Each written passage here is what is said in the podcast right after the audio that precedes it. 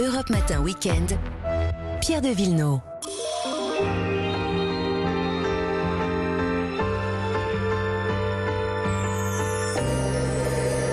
Les balades le dimanche aussi avec Olivier Pouls et. Vanessa Zah. Bonjour, à vous Bonjour deux. les amis. Direction la Franche-Comté avec vous Vanessa, on va découvrir une enclave du Jura assez préservée et que vous aimez particulièrement. Ah ouais, moi j'aime bien. Et D'ailleurs, on pourrait même y tourner euh, des films comme Le Seigneur des Anneaux, je trouve, ou Le Ah ouais Hobbit. Un vrai décor. Euh, Très sauvage. ça se trouve, exactement, ça se trouve à l'ouest de Lons-le-Saunier. Là, on est en plein centre du Jura. Et c'est là qu'on trouve. euh, Grossiard, s'il nous tout à fait. écoute. Alors, hum, ça va? Et c'est là qu'on trouve la plus grosse concentration de, de cirque et de reculés. Vous savez ce que c'est qu'une reculée? Oui.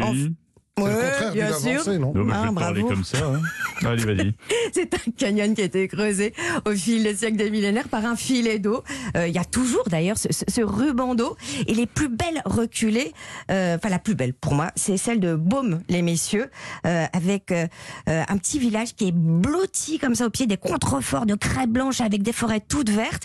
Ce village, il est classé plus beau village de France et il doit son nom à une abbaye, donc l'abbaye Baume, les messieurs, qui a une histoire magnifique. Écoutez Dominique Brunet de l'Office euh, du tourisme de Lons-le-Saunier, il nous la raconte. c'est de Baume-les-Messieurs qu'est parti Bernon, le moine qui a fondé l'abbaye de Cluny, laquelle est devenue l'abbaye référente de toute l'Europe chrétienne.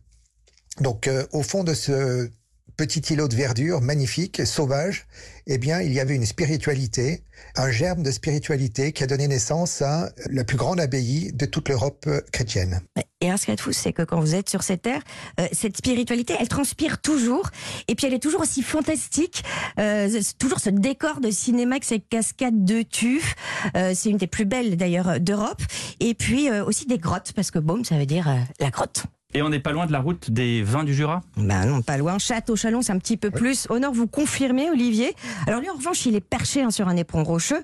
Euh, on y cultive les vignes pour le fameux... Le vin jaune. Le Vin jaune. fameux vin jaune, évidemment, qui a un petit goût noir. Et alors, je ne savais pas, on met 6 ans et 3 mois à le sortir des fûts. Qu'on Oui, fait- c'est un vin qui est oxydé naturellement, c'est-à-dire qu'on ne remplit pas les tonneaux euh, de vin de manière à ce que se crée un voile par-dessus et ce Mhm. goût typique d'oxydation. Ouais. Et ben euh, pour euh, obtenir du vin jaune, euh, il y a plus de six ans de, de boulot et d'élevage. D'accord. Voilà, on aura appris quelque chose. Alors justement, si vous voulez vous glisser dans la peau d'Olivier et faire euh, un petit topo sur euh, le, le vin jaune, allez au- à la maison de la Haute-Saille, c'est un musée énologique interactif qui est extrêmement bien fait. Puis surtout, il faut aller se balader dans ce village de caractère. Euh, Il y a des jardins en restant, qui a une, une abbaye, abbaye des abbesses, qui évidemment accueillait les jeunes filles de très bonne famille. Mais euh, oui, Château Chalon, mais Arbois aussi quand même. Ah bah voilà, c'est la capitale des vins du Jura. Donc Ah oui. on quitte le pays euh, de Lons et on remonte un peu plus au nord. Euh, Pour découvrir les vignobles, moi je vous conseille d'aller sur euh, juratourisme.fr. Ils ont fait des fiches pratiques euh, sur tous les domaines avec des zooms sur certains, des choses assez originales. C'est gratuit, euh, ça vous aide à faire ce, euh, ce tour en auto, euh, en moto aussi, voilà. Et puis on fait un petit tour évidemment par la maison de Pasteur à Arbois.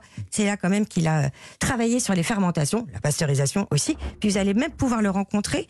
Enfin, c'est plutôt son hologramme que vous allez puis, rencontrer. Vous qui, vous qui aimez le chocolat, il y a quand même Édouard Hersinger. Ah, il y a. Édouard Hersinger. Ah bah ça, il faut quand même aller à la j'avais chocolaterie d'Édouard J'avais Hersinger. pas envie de dire que j'aimais le chocolat, moi. Bah si, et pourtant vous l'aimez. Et je l'assume. Et si on veut se poser, on va où À Arbois, la closerie des Capucines, ça c'est un hôtel particulier du XVIIe siècle à Baume-les-Messieurs.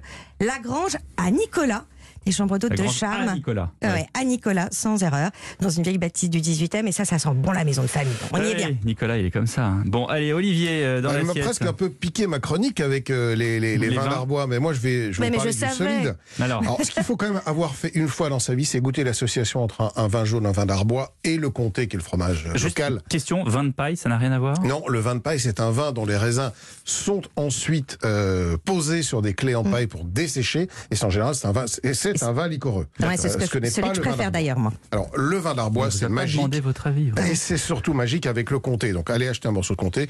Mais si vous ne voulez pas manger de comté ni de Mondor, hein, qui sont les deux grands fromages pha- phares de la région, il vous faut abso- ah, voilà, absolument goûter la cancoyote. C'est que la cancoyote, vous pouvez même la faire vous-même. Et euh, dans, Non. dans, dans Franche-Comté, beaucoup de gens Il faut font avoir leur une cancoyote. vache, non? Il faut avoir ce qu'on appelle du méton. C'est le, le produit de base pour faire la cancoyote. Alors qu'est-ce que c'est que le méton. C'est du caillé de lait euh, qui met 14 jours à arriver à ce stade de petits granulés un petit peu mou. Ouais. Euh, c'est pas très ragoûtant ça, ça n'a aucun intérêt. Mais j'allais vous bon. dire, je vais plus jamais manger de la cancoyote de la même façon. Non, mais c'est la base de la préparation de la conquête. Parce que qu'est-ce que vous allez faire? Bah Vous allez prendre bon. ce méton, vous allez le faire fondre dans une casserole, vous allez rajouter de l'eau ou du lait. Moi, j'ajoute du lait, c'est plus gourmand. En fondant, ça va reconstituer le fromage qu'est la cancoyote. Vous rajoutez un peu de beurre pour la gourmandise. Et puis, on peut l'aromatiser si on veut.